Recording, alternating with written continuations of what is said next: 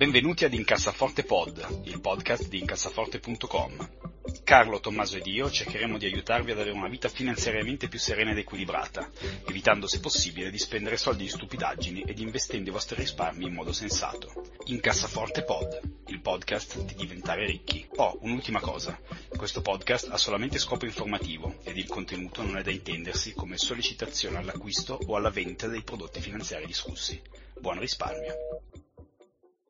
Salve a tutti e bentornati ad una nuova puntata di Incassaforte Pod. Io sono Andrea Alfieri, con me c'è Tommaso De Benetti.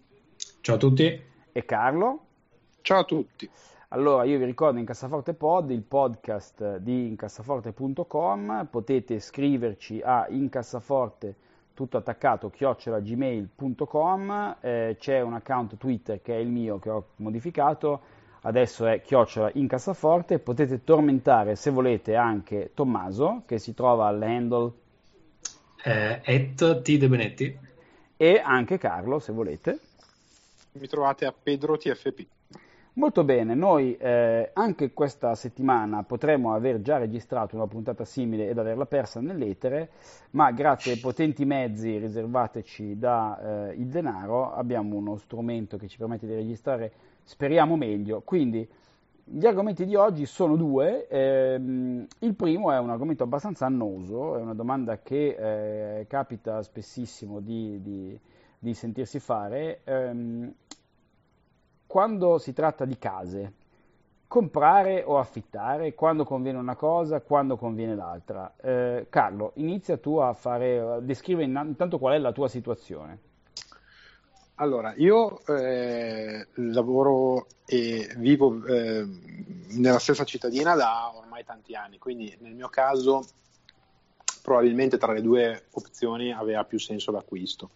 Io credo che per la scelta che ho fatto, che appunto è stata quella di, di acquistare qualche anno fa con eh, conseguente mutuo a, a lungo termine, eh, la determinante sia se una persona, al di là del mercato, di come va il mercato immobiliare, è alto e basso, eccetera, se una persona ha intenzione di rimanere nello stesso posto per un numero di anni sufficienti, tali per cui si giustifica l'impegno economico del, dell'acquisto, non tanto sotto il profilo del fatto che eh, molto spesso si dice pago la rata del mutuo anziché pagare l'affitto, verissimo. Eh, c'è però anche da considerare tutta una serie di costi accessori che poi magari spiegherai meglio tu, Andrea, che sei un po' più nomade, eh, ci sono correlati al, all'avere una casa rispetto ad affittarla, per cui quando ci si muove di più magari l'affitto è una, una soluzione migliore. Quindi tu hai optato per l'acquisto di una casa. Eh, che, tipologia, che tipologia di mutuo hai fatto, se, senza rivelare naturalmente dettagli sensibili? Io ho fatto, eh, io ho fatto un mutuo variabile però ancorato al tasso B C E. L'ho aperto nel duemiladieci, il tasso B C E è molto molto molto meno variabile di un Euribor. Eh, e allo stesso tempo è un pochino meno costoso del, del tasso fisso, e poi ho scelto un'altra opzione che è quella della rata fissa e della durata variabile, quindi io sostanzialmente pago sempre lo stesso importo e a seconda di come si muove il tasso B C E pa- eh, si allungherà la, la durata del mio mutuo oppure diminuirà. Ma è bellissima questa cosa, non ho mai sentito questa, questa tipologia sì. di mutuo. Sì, credo che non li facciano più, infatti era molto bello, oggi è difficile trovarli. Ah, capisco, capisco. Però, e, però cercando bene magari si trova. E per, eh, rispetto a quello che sarebbe un equivalente affitto, tu quanto, quanto stai pagando oggi in mutuo, in Ma, percentuale? La, la mia casa in affitto probabilmente costerebbe circa cento euro in meno di quello che pago di mutuo.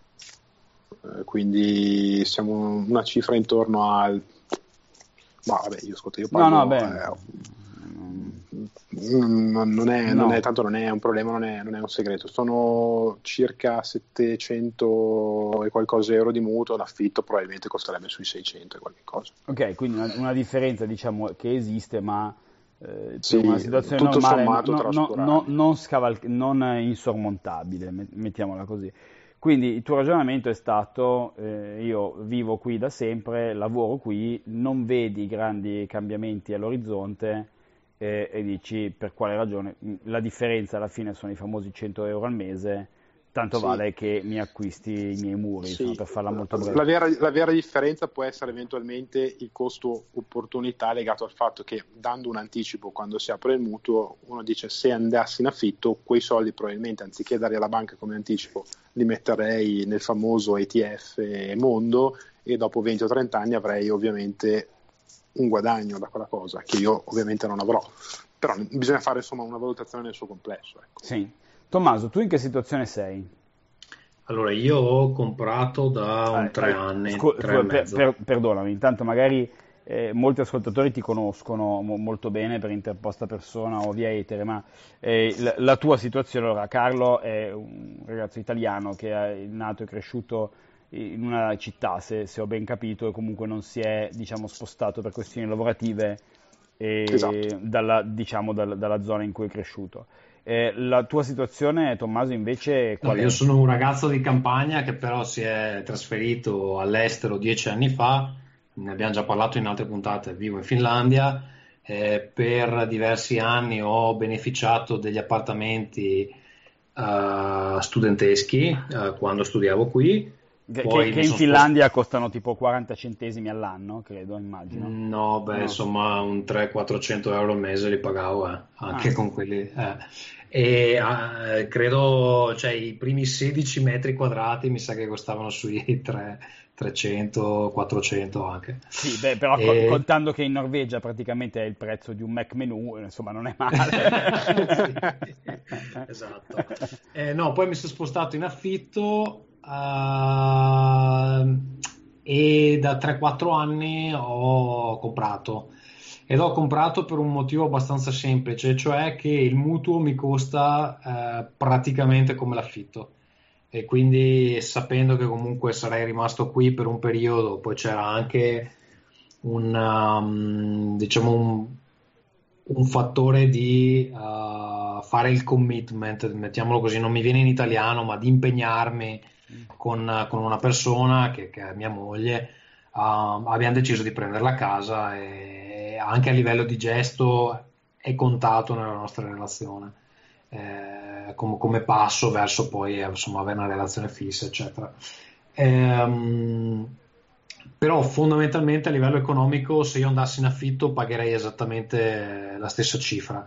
E se prima hai chiesto a Carlo quanto paga, mi pare che noi in due paghiamo millecento e abbiamo ottantadue metri quadrati, e che se, credo mm, scusa se, no dico se, se tu dovessi prendere in affitto quella, quella casa ti costerebbe uguale, diciamo. È uguale praticamente. Allora, la cosa che mi fa impazzire eh, qui è che metà delle spese, cioè circa un po' meno di metà, quattrocento su millecento, sono spese di Uh, gestione, che per ridere dico sono le spese per pulire la scala, sì. Però non è che costa quattrocento euro pulire la scala, è che fondamentalmente con questi soldi extra che tu dai al uh, condominio, loro pagano le spese, pagano le luci, pagano quella che pulisce la scala, eccetera, e poi li mettono da parte.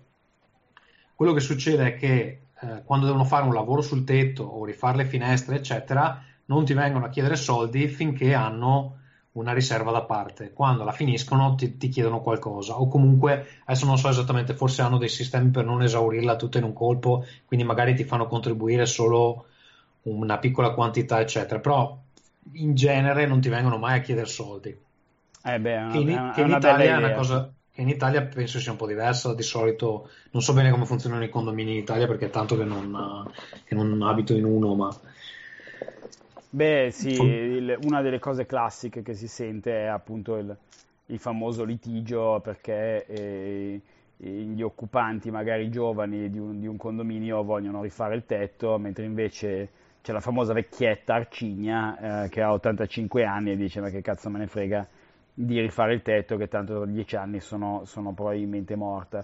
E quindi poi è sempre difficile mettersi d'accordo. No, le votazioni avvengono anche qua. Penso che, da quello che capisco, il problema in Italia è che quando decidono di fare un lavoro grosso vengono a chiederti i soldi, eh, non, non magari sull'unghia, ma, ma quasi. Cioè, vabbè, certo, hai, no, sì, perché poi incidentalmente tanta, tanta gente appunto non ce li ha i soldi per rifare il tetto, incidentalmente, da, da, indipendentemente dal fatto che voglia rifarlo o meno, non, non ce li ha, ecco. Sì, la mia situazione, per per fare un po' il giro dei tre, eh, io invece ho se- sempre avuto una vita piuttosto eh, nomade, nel senso che comunque negli ultimi quindici anni avrò cambiato dodici appartamenti per questioni eh, prevalentemente lavorative, eh, e per cui diciamo io non ho praticamente mai pensato di acquistare la casa in cui, in cui vivevo. Eh, poi recentissimamente ho acquistato un piccolo pied-à-terre nella città in cui sia io che mia moglie siamo, siamo nati. Eh, diciamo che noi abbiamo valutato un po' per, per quanto riguarda la nostra casa principale eh, i vantaggi della flessibilità rispetto alla questione economica. Eh, infatti il, la casa è un argomento eh, molto interessante secondo me dal punto di vista della personal finance, perché eh, esemplifica in modo chiaro degli elementi che solitamente quando si parla di azioni vengono invece sottovalutati, cioè le questioni psicologiche. Ad esempio eh, tu dicevi prima, Tommaso, per noi l'acquisto della casa è stato anche importante dal punto di vista della nostra coppia, cioè è stato un momento in cui abbiamo preso un impegno mutuo. Eh, questo è interessante perché, mentre è una cosa abbastanza evidente ed intuitiva dal punto di vista della casa, eh, però spiega bene come in tutti gli investimenti che si fanno, anche la borsa, la questione emotiva, la questione caratteriale, eccetera, hanno sempre un grande peso, vengono spesso sottovalutati. Io La domanda, Carlo, non so, tu che anche tu ne sai un po', diciamo, immagino avrai eh, spesso eh, amici, conoscenti, eccetera, che ti fanno domande. Io non so tu, ma personalmente a me fanno sempre domande se conviene il fondo pinco o il fondo palla, ma eh, domande dal punto di vista invece behavioral, cioè del, del, del comportamento, che è secondo me il più importante in assoluto, non me ne fanno praticamente mai. No, no, neanche a me. Solitamente, peraltro, eh, eh, a te chiedono magari il fondo pinco, il fondo palla, a me invece dicono sempre eh, quale seconda casa posso comprare per investire. E io dico sempre, ma non lo so, magari ci sono anche altre operazioni diverse dal comprare un'altra casa, e mi guardano come se fosse una specie di extraterrestre, no? Come tu hai dei soldi in più e non compri una seconda casa? No, cioè non, non, non lo faccio, però eh, per dire quanto eh, all'italiano, insomma, la, la, la casa... Eh, Eh, ha, ha, un posto, ha un posto privilegiato da, dal punto di vista del finance, secondo me tante volte eh, un, un, po' senza, un po' senza motivo, ma è, secondo me è figlio anche un po' de, dell'emotività di cui parlavi tu de, rigu- nei confronti dei, dei mercati e, e degli scusa investi. Carlo, secondo me semplicemente il fattore psicologico è che è una cosa tangibile, cioè una casa tu la puoi toccare, ci puoi abitare dentro, eccetera. Certo. Se mi dici mi compro le azioni de, della Tesla, certo, fisicamente tu non hai un cazzo in mano. Assolutamente, sono d'accordo, ma eh, infatti qui volevo dire una cosa che purtroppo vorrei fosse un'intuizione mia, ma non lo è, è di, è di Ben Graham in uh, The Intelligent Investor, dove Ben Graham dice, dice questa cosa, dice attenzione perché a volte le persone comprano le case e non comprano le azioni perché con le azioni hanno un qualche cosa di intangibile e possono vedere magari il loro investimento dimezzato dalla sera alla mattina. Ma guardate, dice Ben Graham, che è la stessa cosa anche con le case, con la differenza che non c'è tutti i giorni sul giornale la valutazione della vostra casa. Quindi tante volte le persone dicono compro il mattone perché eh, è un investimento sicuro, perché inconsciamente sanno che lo venderanno dopo trenta anni e probabilmente avrà aumentato di valore, ma per le azioni è esattamente la stessa cosa. E mi sembrava una cosa carina, io di solito la, la cerco sempre di spiegarla, però non ha molto successo. Sì, la, un'altra cosa e un'altra ragione per la quale secondo me molti vengono attratti dall'investimento eh, nell'immobiliare eh, è il fatto che la, la matematica eh, quando si parla di esponenziali è difficile e non intuitiva, cioè io sento tantissimi che dicono no, ma come ma pensa, mio nonno ha comprato questa casa e l'ha pagata, non so io... cento milioni di lire. cento milioni di lire, e soltanto quaranta anni fa, e adesso vale trecentomila euro. E se voi andate a fare i conti di che, che tipologia di rendimento è all'anno, vi accorgerete che probabilmente una casa che costava cento milioni, quindi circa cinquantacinque cinquantaquattro mila euro, e quaranta anni fa e oggi ne vale trecentomila, se contate l'inflazione eh, la casa si è deprezzata in realtà. Questo perché... E i costi della proprietà, ecco, oltre all'inflazione ci sono la, i costi della proprietà. La, la seconda parte appunto, ma è sempre legata al fatto che la, la matematica è difficile, eh, c'è il fatto che l, ci sono tantissimi, e, e devo dire sono, sono in buona posizione per, per dirlo, perché appunto ho appena comprato un appartamento e pur sapendolo sono rimasto stupefatto, e ci sono tantissimi costi nascosti. Cioè io ho comprato una, un appartamento per cento sesterzi, facciamo finta, eh, mi piace questa, questa valuta, diciamo, di tempi passati, e intanto, anche se è la prima casa, c'è comunque un quattro per cento di I V A, così che uno quando, quando guarda il prezzo della casa non ci pensa, o meglio lo sa ma inconsciamente non lo calcola. Ehm, poi c'è eh, il costo del mediatore, poi uno deve metterci la cucina, poi uno deve pagare il notaio, poi uno deve pagare questo, quell'altro. Io devo dire che in tutto, facendo un assessment cazzometrico, eh, costi accessori on top per rendere la casa un minimo abitabile, senza contare mobili fantasmagorici, eccetera, circa un dodici quindici per cento del costo effettivo della casa. Eh, Ma poi, scusate, cioè, dovete contare che l'alternativa è perdersi in un labirinto di opzioni che sono sostanzialmente indecifrabili se non ti metti a studiare. Io sono due anni che un po' cerco di interessarmi all'argomento, e ancora, come ormai avranno capito anche gli ascoltatori a casa, chiaramente non ci capisco niente. Uh, poi l'utente medio sa che in banca cercano di fregarlo eh, e piazzargli dei, dei fondi che non valgono niente. E il, il consulente finanziario sicuramente cercherà di vendergli della roba che, che fa comodo a, appunto al consulente, non, non al cliente, e insomma richiede una quantità di sforzo, cioè uno sforzo mentale, uno sforzo di studio, uno sforzo di capire cosa stai facendo e, e cosa stai acquistando e cosa stai scambiando, eccetera, che rispetto a una casa dove dici vabbè, c'ho la vista mare e eh, in, in, in luglio e agosto l'affitto ai tedeschi a settemila euro al giorno è, è, è diverso, insomma. Sì, certamente. Sono, sono d'accordo. La, la, la, il processo di decisione non è solo puramente razionale, ci mancherebbe, perché la casa ha un valore affettivo, è lo stare vicino a, a certe persone, magari alla, alla famiglia, agli amici, a, a tante cose, quindi sicuramente non è solo una valutazione matematica, come anche comprare una macchina non è solo una valutazione matematica, perché posso avere una macchina con dei dati fantastici, poi è brutta come peccato e non la comprerò mai, ovviamente. Però ecco, tante volte, ripeto, secondo me sull'acquisto della prima casa la determinante è veramente quanti anni ci sto dentro. Cioè se ci, penso di starci dentro dieci anni o più, allora in, in pensare di comprarla secondo me assolutamente ha senso, se mi sposo, se metto famiglia, eccetera. Eh, come investimento puro, come seconda, terza casa, non, non lo so, sinceramente ho dei dubbi. Però ma io quello che consiglierei è, se eh, allora, prima di tutto, eh, come diceva giustamente Tommaso, bisogna valutare le alternative. Cioè eh, se voi l'alternativa è tenere i soldi sotto il materasso, può sicuramente avere senso comprare una casa. Secondariamente, se avete intenzione di vivere in un posto a lungo, sicuramente nella maggior parte dei casi ha senso comprare una casa.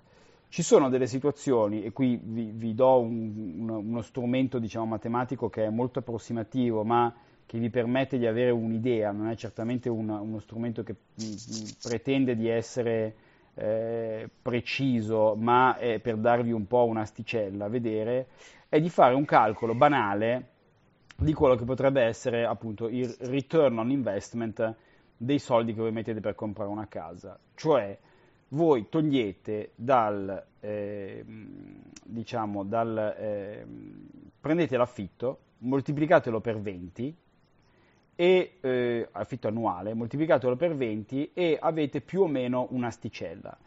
Questo dovrebbe essere più o meno il costo della, il costo della casa. Ehm, se costa, questo non significa che sia corretto o sicuramente sbagliato, però sicuramente se, se una casa in acquisto costa molto meno di venti volte l'affitto annuale, mettiamo dieci, è sicuramente un ottimo affare. Se costa molto di più, è sicuramente una cosa che è meglio pensarci due volte.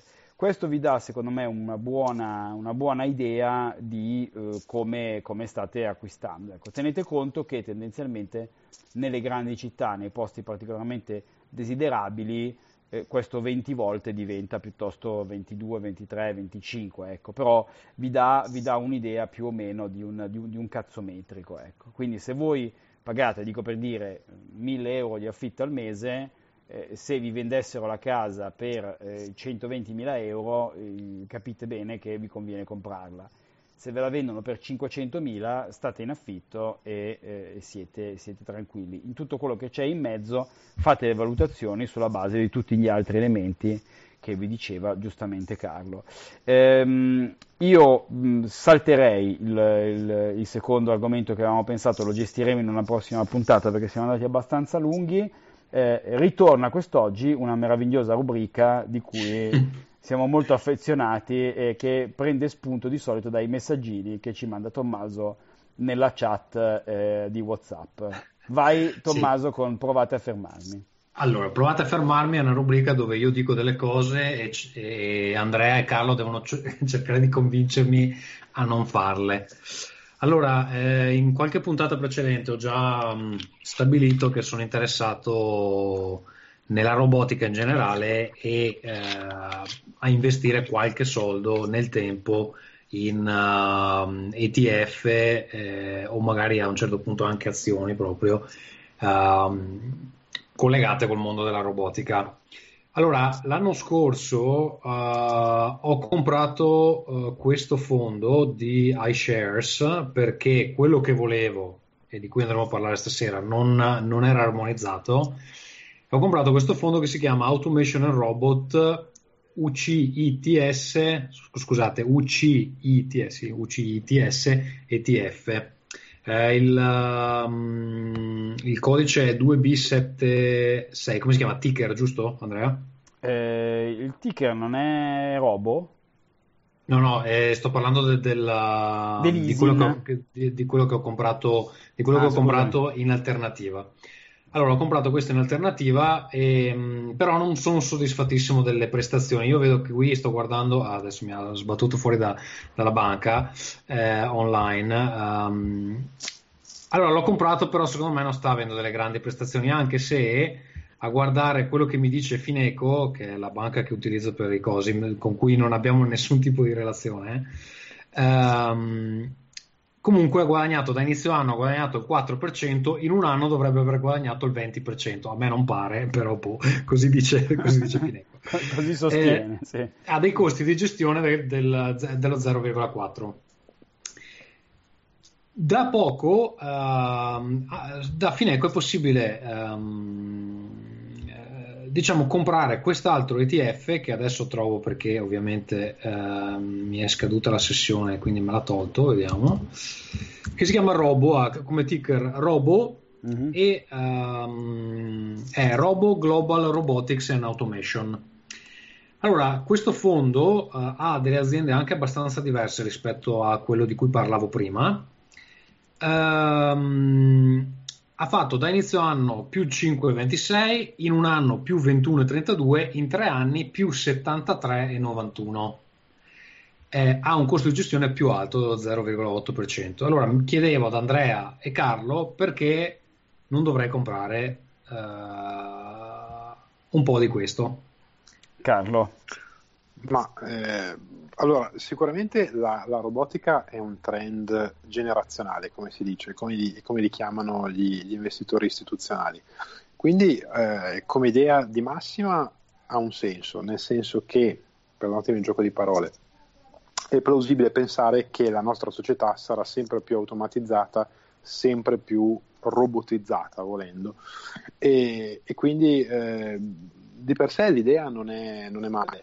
Secondo me mh, bisogna un attimino, eh, prima di investirci in maniera importante, capire bene qual è il modello di business delle aziende della robotica e soprattutto se producono, se producono guadagno, perché se andando un pochettino a scavare si capisce che eh, il modello di business della costruzione dei robot è lo stesso di quello del, della costruzione, non lo so, delle, degli scavatori industriali, allora probabilmente eh, è, è un tipo di economia che già conosciamo e mh, sulla base di questo si possono fare certi ragionamenti. Eh, diversamente, se è una roba eterea che non ha mai prodotto un euro, che investe più in ricerca e sviluppo di quello che guadagna oggi, eh, ma, ma non produce utili, no, sinceramente credo andrebbe approfondito parecchio, ecco. L'idea però per sé, di per sé secondo me è, è meno sbagliata dei soliti provate a fermare. Però, tra, tra l'altro, scusa Andrea, è meno delirante della marijuana, per esempio, delle jeppe sulla marijuana. Aggiungo una domanda. Eh, in questo caso, quando confronto due, uh, due E T F che comunque sono dello stesso settore, premesso che lo so che tu odi gli E T F settoriali, sì, secondo te ha senso guardare il, uh, il valore di price uh, slash earnings, che non so qual è, si dice price diviso earning, P E, come, come lo vogliamo chiamare? Beh, P E sì, è uno dei tanti elementi che si possono, che si possono guardare. Naturalmente non c'è il famoso silver bullet. Io ti segnalo giusto una cosa, che nel tuo E T F eh, il principale holding, quindi diciamo il, il componente che ha la maggiore... Eh, intanto una cosa positiva... Mh, alcuni degli E T F settoriali ehm, spesso hanno poi pochissime azioni, quindi una delle cose che io dico sempre è, se veramente, io personalmente sono mh, non contrario alle cose troppo settoriali, però mh, voglio dire, se ci credete, perché no, ok? Non, sicuramente non ci andrei all in, però con, con qualche soldo, perché no? Eh, il problema di molti è che di solito sono E T F che poi dentro hanno tipo cinque azioni che rappresentano il sessanta per cento Del, dell'E T F, allora tanto vale che vi comprate quelle cinque azioni, non pagate i costi di gestione e buonanotte a secchio. Questo eh, E T F di cui tu stai parlando eh, ha parecchi holdings, perché i primi dieci, le prime dieci azioni rappresentano solo il venti per cento, quindi è molto ben diversificato all'interno, diciamo, di questa nicchia della robotics e automazione. Allora, volevo giusto così, per farvi ridere un pochino, uno pensa che uh, ai robotics, automation, uh, comp- uno compri delle cose spaziali, lo holding principale è ai robot, che sono quelli che fanno gli aspirapolveri Romba. Quindi pr- praticamente tu stai acquistando un E T F di aspirapolveri.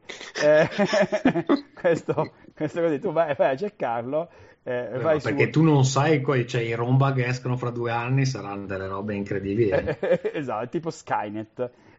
Eh, no, io vedo adesso, per, per carità, perché no, eh, Tommaso, io eh, su qu- queste cose eh, io sono il primo che, quando il petrolio stava crollando due, due anni e mezzo fa, eh, ho acquistato in grandi quantità, relativamente grandi quantità ovviamente, un E T F settore energia, perché continuava a scendere.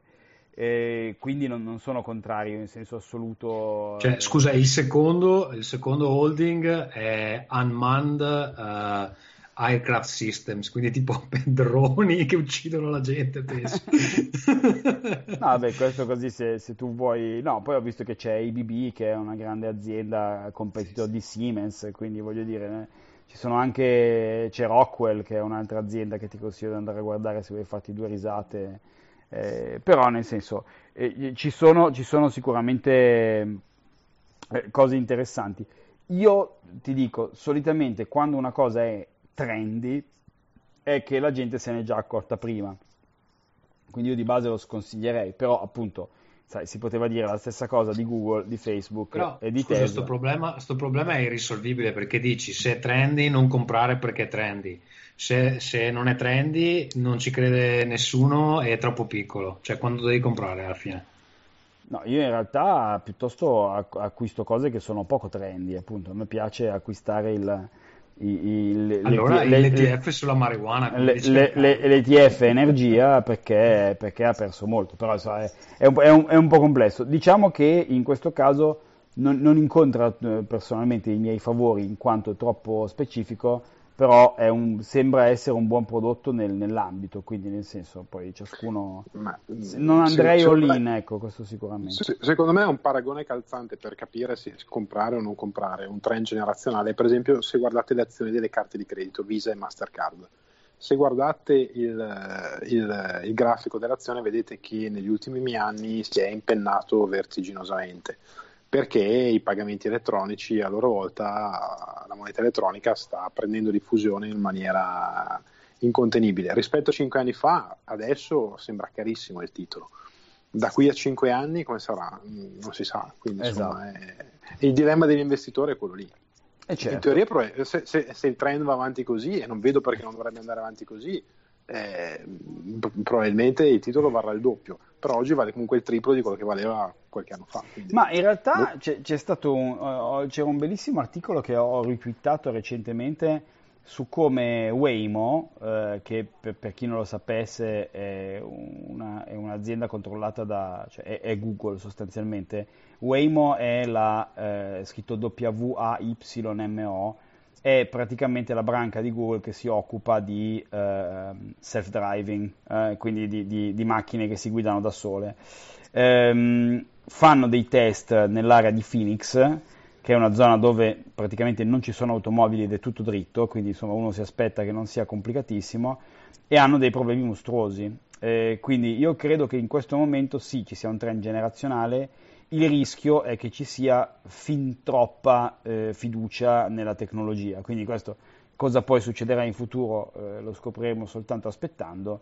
Insomma, vediamo, vediamo cosa succede, ma andate a cercarvi tra i miei tweet, c'è questo bell'articolo sulle difficoltà che sta avendo Waymo, che sicuramente appunto essen- essendo Google non, ha, non manca di soldi, risorse e capitale umano, eh, di persone intelligenti che, che ci lavorano.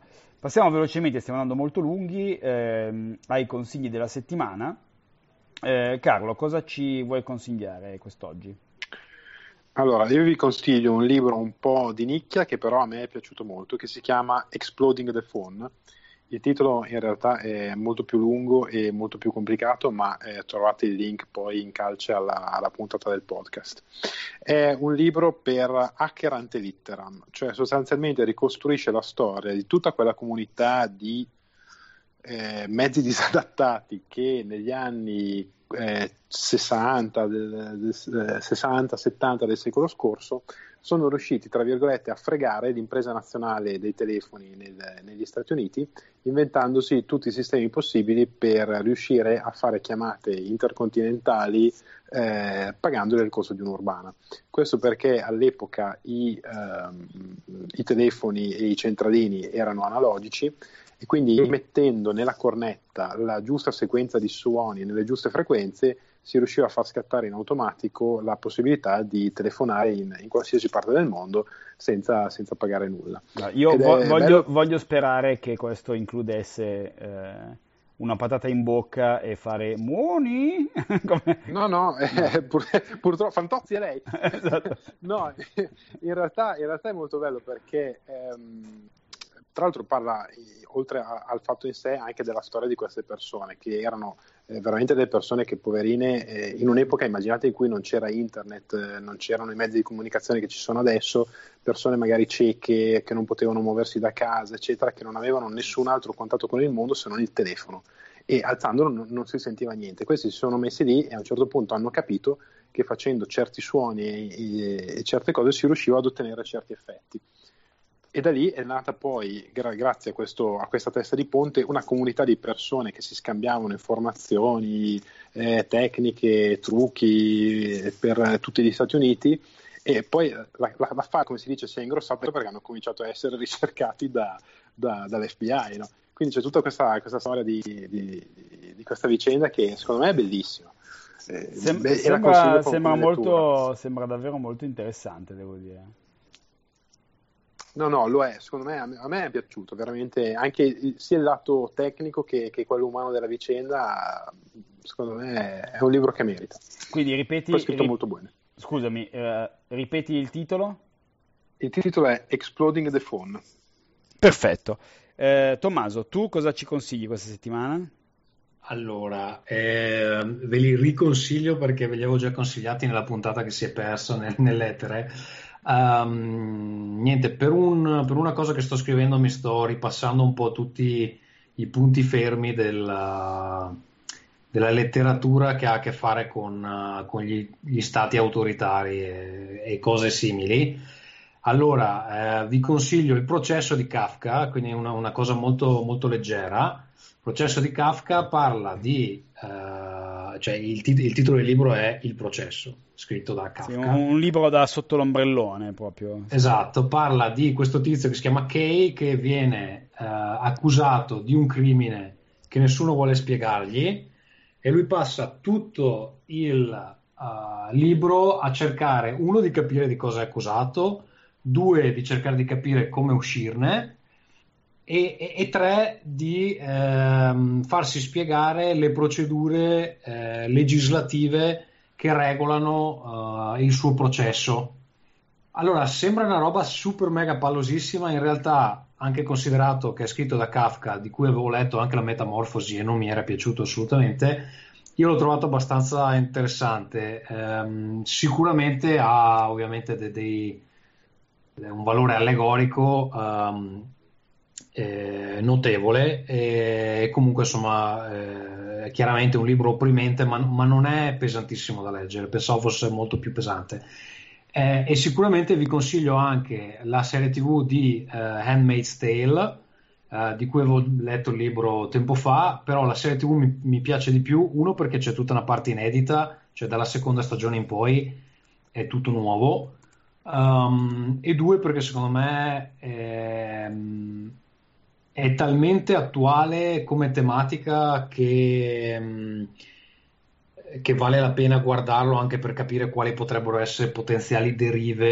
eh, eh, diciamo culturali se, se insomma lasciamo, lasciamo passare tutto. Eh, brevemente, per chi non sa di cosa, di cosa parla, si parla di uno stato dove c'è stata una specie di guerra nucleare, non si capisce bene né nella serie né nel libro, comunque c'è stata una, una guerra di qualche tipo, uh, gli Stati Uniti hanno cambiato nome, ehm, adesso mi sfugge sempre come si fanno chiamare, eh, inizia con la G ma non, non me lo ricordo mai, eh, vabbè comunque hanno cambiato nome, diventa uno stato completamente uh, religioso e uh, siccome le donne In, almeno in, in, in, nella, nel, nel continente americano, quindi anche in Sud America, perché poi si parla del Canada, si parla anche del Sud America, eh, non riescono più a procreare, um, in quest'area invece le donne, alcune donne riescono a farlo, e queste sono le Handmaid's Tale,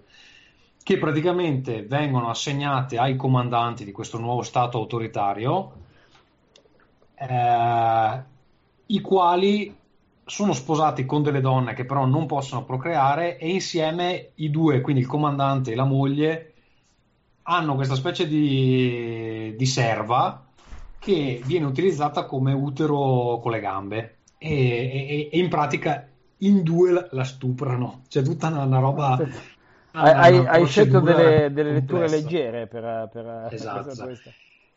E niente, comunque la, la, la, serie, la serie tv uh, è, è più legata agli eventi attuali rispetto, rispetto al libro. Stilisticamente è bellissima, eh, oltre ad avere un, un impatto visivo molto importante, anche recitata benissimo, infatti eh, l'attrice principale, eh, che adesso dovrei andare a guardarmi su I M D B, eh, aiutami Carlo intanto che, che ne parlo, sì. E, um, lei penso abbia già vinto dei, dei, degli Emmy per sta roba, e sicuramente ah, lei è, quella di, lei è la, l'attrice di Mad Men. Sì, è che faceva la segretaria in Mad Men, non mi viene sì. il nome, Elizabeth Moss. Elizabeth, Elizabeth Moss, Moss si chiama, sì. Bravissima, uh, e niente, insomma, cioè, è pesantissima da vedere, infatti è, è, è molto molto bella, probabilmente la cosa più bella che ho visto in tv quest'anno, però più di un episodio alla volta è difficile da guardare, perché non è proprio, la tematica è, è pesante. Però se siete un po' preoccupati su tipo quello che sta succedendo in America, eccetera, secondo me è necessario guardarla sta cosa. Bene, bene, bene, bello, sembra appunto non leggerissimo ma molto interessante. Io, per rimanere in cose un po' pacco, eh, vi consiglio un libro mh, molto bello, secondo me, anche lì un po' tignoso delle volte dal punto di vista degli argomenti.